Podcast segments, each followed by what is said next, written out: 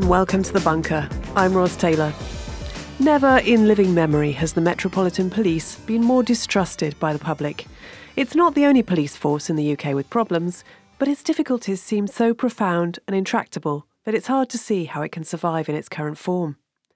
There was the murder of Sarah Everard by a serving Met officer, the endless stream of misogynist, racist and homophobic WhatsApps, even mocking disabled children, the strip searches of young girls at school. I could go on, but it would take too long. What exactly has gone wrong in the Met? How has its culture degenerated in this way? And what will it take to turn the force around? Kathryn Farrow is a doctoral student at Oxford University who's studying the police. She spent a lot of time in the back of police vans, but not in that way, and she's got a unique insight into how police forces work. Welcome to The Bunker, Kathryn. Hello.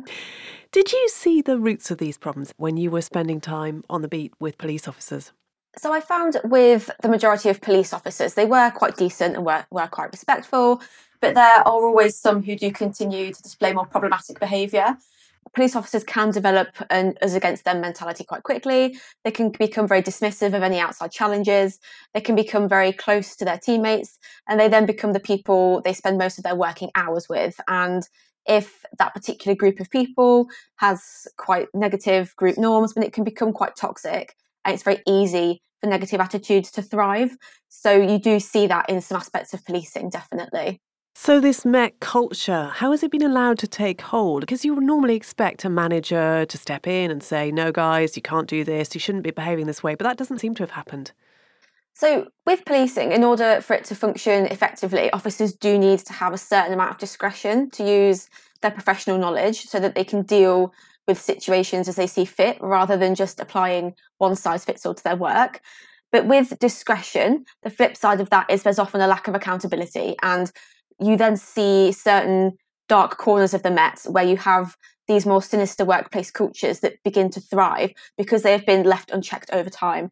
And for instance, if you look back at reports in relation to the WhatsApp groups with the Charing Cross police officers, those reports stated that the management weren't really aware of what those people were doing because there was that lack of oversight. And also as well, tackling culture can be very difficult. So the term culture itself is quite slippery. Cultural change can often be very slow. It can take a long time to achieve any noticeable change. And there'll also be quite a lot of resistance from officers to that as well. So once that culture takes hold, it's very, very difficult to shift it. So knowing it's a bit of a problematic term, but is the Met's culture unique, do you think, among Britain's police forces? How is it different from all the others around the country?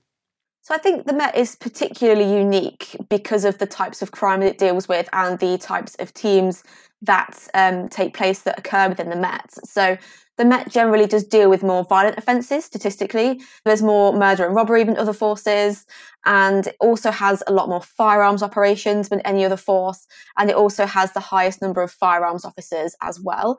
So those firearms roles in particular, you can really see where the negative cultures begin to arise. There's quite a lot of bullying, racism, sexism, and newcomers to those groups often have to adapt to those norms, otherwise they don't succeed. So there does tend to be more sexist attitudes in these groups. These groups do tend to have less female officers. They tend to be very male-dominated. And there seems to be an element of encouraging rule-breaking rather than encouraging positive behaviour. So the Met is a particularly unique force, partly because of the types of offences and the types of groups that occur within that organisation. Let's talk about Cressida Dick, who was the last Met Commissioner. She was the first woman to lead the Met and the first openly gay person to lead the Met. You'd think that she would have wanted to nurture a better culture. And I remember reading at the time that, you know, this was a great step forward for the Met. Why didn't she? So with cultural change, I think it's really important to recognise that that change is going to be very limited when the person who's been assigned to tackle that culture has already spent significant amounts of time within that same organisation. So being in that organisation, Cressida Dick was in that job for quite a long time. So that experience does shape that person's worldview, and it then shapes how they perceive the organisation and what problems that they see the organisation having or not having. So I think with Cressida Dick, I think perhaps she might have been a little bit too close to the centre of those particular cultures, and it might be perhaps better if somebody external comes in and then tries to make that change. And the new commissioner is Sir Mark Rowley, an external person who is obviously hoping to be able to change the Met's culture. Tell us a bit about him. So Mark Rowley is a little bit more external to the Met Police than perhaps Cressida Dick was. So he started off in more provincial forces. He has worked for West Midlands Police. He's worked for Surrey Police. He worked on the investigation into the Milly Dowler case in 2002. So he has worked in other police forces, and he didn't join the Met until 2011. And then he retired in 2018. And he came back in 2022 to take up the role that he now has. Although he's got that external experience, we're still seeing some of the issues arising that we have with previous Met commissioners. So, for instance, he's very cautious around using the word institutionally racist to describe the Met. He is, however, appearing to really accept the recommendations of the Casey report, and he's attempting to make reform. So we'll see how that goes with time. But at the moment, he does appear to be moving in the right direction in relation to that reform. The Met has been trying to attract more people of colour to its ranks. You see ads around London trying to do exactly that, and more women as well. Is that working, or are they put off by what they know about the Met? I think there has been some progress in relation to women. So around about 30% of the workforce is female now, and that is increasing. So it's moving in the right direction. There needs to be a lot more work done with people from ethnic minority backgrounds, particularly those from black backgrounds. So the Met Police actually does have the most ethnically diverse workforce out of all of the UK police forces. They've got about 16% as identifying from being from an ethnic minority background, but that's still well below the 46% of Londoners who belong to an ethnic minority. What we're finding is that the police are having more success with some groups than others. So, for instance, out of the current police constables they've got, they are 84% white, 8% Asian, and then 4% black. So they're having more luck with people from Asian backgrounds, attracting those people to the force. But those groups typically have much higher levels of trust in the police than black communities do. So they're making progress, but not in the areas where they need to make that progress. And there's still a lot more work to be done.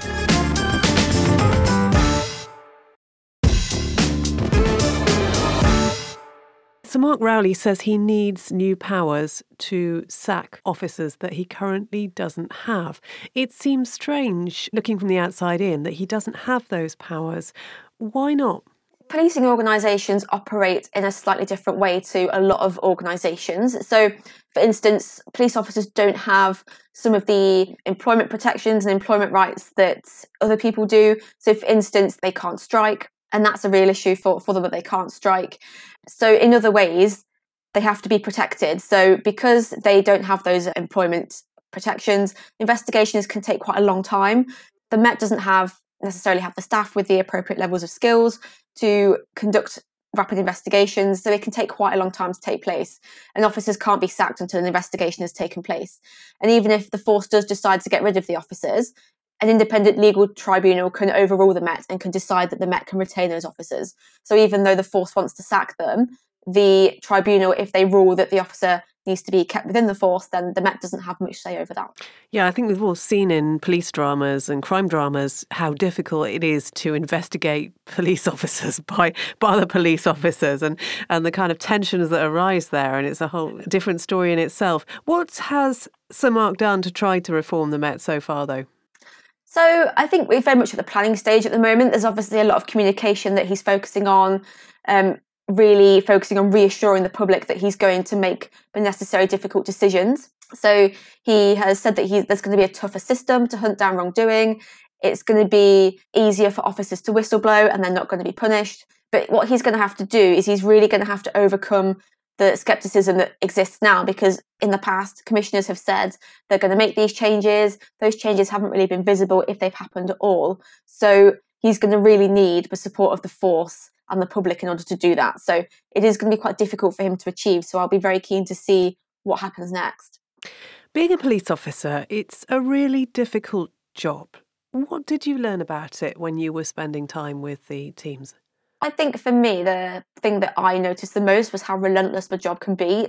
You undertake shift work, there's very long hours, the work is very intense, and it can be really, really exhausting. So especially in frontline policing, it's so intense, it's so volume heavy. It was not unusual for the officers I was with to regularly be off with stress or burnout because they were simply so tired and so overworked from going from call to call to call because the volume of calls they were receiving was so intense. And one of the other things that I got to see was I got to see lots of different aspects of policing. I went to different teams, not just frontline. And I think people do forget about officers and staff that aren't on the front lines. One of the most difficult jobs that I saw was that of the call handler. So they deal with people when they're in emergency situations, they're in danger, they're feeling quite vulnerable. That can be really difficult. People's emotions often run really high. They have to make very quick decisions in very difficult circumstances. So for me, that aspect of policing, I think, is very difficult. And I think people, when they think of the police, they're thinking of just frontline officers, but there's a lot more to it than simply those who are on response. And there's always loads of drama about the police, as I just mentioned, The Bill, Happy Valley recently as well.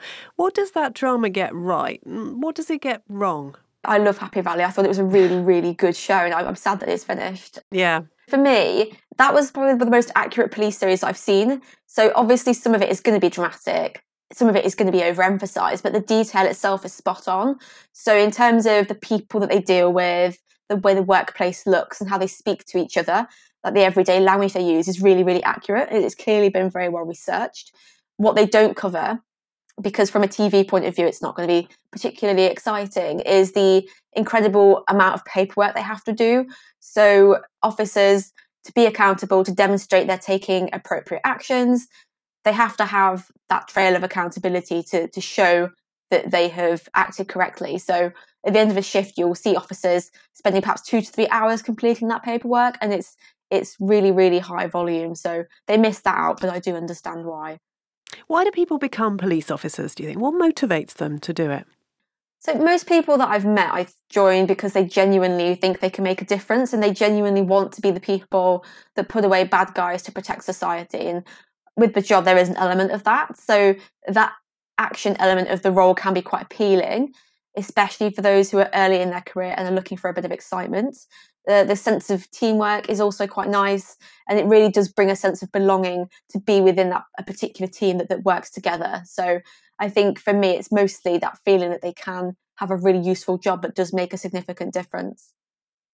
And how long does it take to train? So it's generally around 6 months of classroom training. So that will be where they learn legislation, their law, their use of force, how to appropriately do that. They'll then have a probationary period for about 2 years whilst they're out on the beat learning how to do the job. And then they'll have a tutor constable during that time. So they'll have somebody there to guide them as they learn. So although that official training period is about 2 years, I'm going to say it takes about 5 years to become truly competent. And it's worth noting that most officers on the front line have under 5 years experience. So make of that what you will in terms of that experience. Gosh, that's less than I'd have thought. I see a police officer and I always assume that they've been doing it for, a decade or so. And you do retire quite early, don't you, usually? So it used to be automatically after 30 years and that's now changed. So there's a lot more onus on people to work longer for a smaller pension. So it used to be 30 years, but that's altered now. Have you ever been tempted to join the police yourself, Kathryn? So when I first started my fieldwork, I was very tempted. So I was working with a really brilliant team. They really took me under their wing and they really showed me how difficult but also interesting the job was. But after a while, I found it really exhausting. So for me, it's so relentless and it's so full on. For me, it wasn't an option. I think it's too difficult a job and I don't envy people that do it. There's obviously some questionable behaviours going on, but equally, it is a really difficult job and I think I don't envy the people who have to do it. Do you think the Met's going to get out of this intact? I mean, the big worry is always that public mistrust and dissatisfaction with the police is going to spill over at some point, and you never quite know what might trigger that, but we've seen it happen in the past in the 2011 riots, for example. Do you worry about that happening? So I think there's been a significant level of damage to the Met's reputation, and it's particularly concerning that there'll be one scandal after another. I am not sure to what extent they'll be able to recover that trust. I think it's possible, but they are going to have to demonstrate that they've changed. So it's not enough just to say what they're going to do. They have to also do it and make sure that change is visible to the public.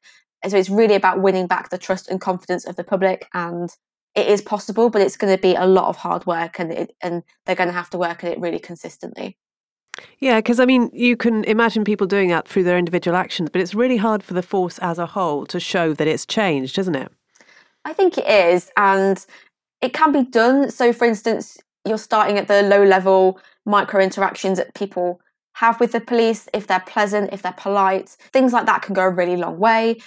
Going to reports of crime, even if the police are confident there's not going to be any outcome. Sometimes just having an officer attend and just give that person a bit of reassurance can be really important. So it is going to be really important to build those relationships going forward. Kathryn, thanks so much for joining us. Thank you. And if you enjoyed today's Bunker, just to let you know, you can support us to make more of them by going to Patreon Bunker Podcast. I'm Ros Taylor, and thanks for listening.